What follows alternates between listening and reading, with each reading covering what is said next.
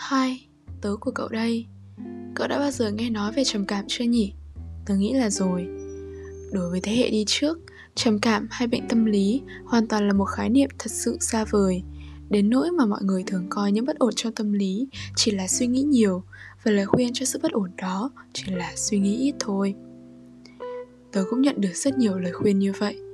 Có những lúc, sự bất ổn trong đời sống tinh thần của tớ hay chứng rối loạn lo âu thường thấy mọi người đều không hiểu. Họ chỉ thấy tớ đang làm quá lên, phức tạp hóa một vấn đề mà đối với họ, nó chẳng to tát đến thế.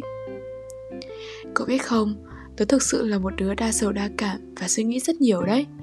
Tớ đã từng chỉ về một vài lời nói vu vơ của người khác, mà tự coi đó là con dao đâm vào trái tim mình, khiến mình tự tổn thương, không chỉ trong một hai ngày, mà còn là một khoảng thời gian rất dài. Tớ cũng đã từng rất để ý hành động của người khác đối với mình và xem xét thái độ của họ nếu họ chỉ cần có một chút thay đổi trong cách hành xử đối với tớ tớ sẽ cảm thấy cực kỳ tiêu cực và tự xem xét lại bản thân mình, xem mình đã làm sai điều gì. Tớ đã từng như thế, từng là một đứa kém cỏi và hèn nhát đến thế. Sau này, khi đã lớn hơn một chút, tớ lại trở nên lạnh lùng với mọi người xung quanh. Với tất cả những gì mà tớ từng làm, giờ đây tớ lại chọn cách mặc kệ và dừng mối quan hệ đó lại. Có bạn đã từng hỏi tớ sao càng ngày mày càng lạnh lùng vậy? Thật sự thì tớ cũng không biết tại sao mình lại tỏ ra như thế. Chứ trong thâm tâm tớ tớ vẫn là một người vô cùng nhạy cảm. Nhưng có lẽ thái độ đó của tớ xuất phát từ việc tớ bắt đầu học cách thu nhỏ dần vùng quan tâm của mình. Tớ tập trung hơn về bản thân, về những người mà tớ yêu thương. Tớ dần học cách vui vẻ hơn với những hạnh phúc nhỏ nhặt. Nhưng, một cú sốc đến với tớ. Khi em bé cún đáng yêu của tớ, em gái của tớ đã ra đi đột ngột trong một ngày tháng 6 Đối với tớ thì đây thật sự không khác nào bóp chặt lấy hơi thở của mình cả. Em cứ thế ra đi mà không một dấu hiệu báo trước. Và cuối cùng, tớ cũng không thể cứu lấy cả hai đứa bé xinh xắn của em ấy. Tớ không biết tớ đã đau khổ bao lâu. Tớ cảm thấy thế giới này thật quá tàn nhẫn với em ấy và những đứa trẻ kia.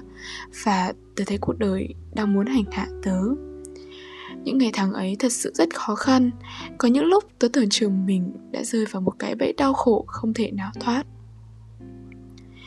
Mọi người cũng rất yêu các em, Nhưng chỉ có tớ là vật vã. Tất cả đều nói rằng tớ quá yếu đuối. Và khi đó, cũng là lúc tớ phát hiện mình bị trầm cảm. Là do suy nghĩ quá nhiều nên rơi vào trầm cảm. Hay trầm cảm nên mới suy nghĩ nhiều, tớ chẳng quan tâm nữa. Nhưng khi biết được tình trạng của mình lạ thay, tớ thấy nhẹ nhõm hơn. Và dường như ông trời cũng đang nhìn thấy được bệnh tình của tớ, nên thương cảm mà dịu dàng với tớ hơn trước. Mọi thứ đều quay về quỹ đạo, và tớ cũng dần bắt đầu quen với những nỗi đau. Thật ra, có lẽ trầm cảm không đáng sợ đến thế.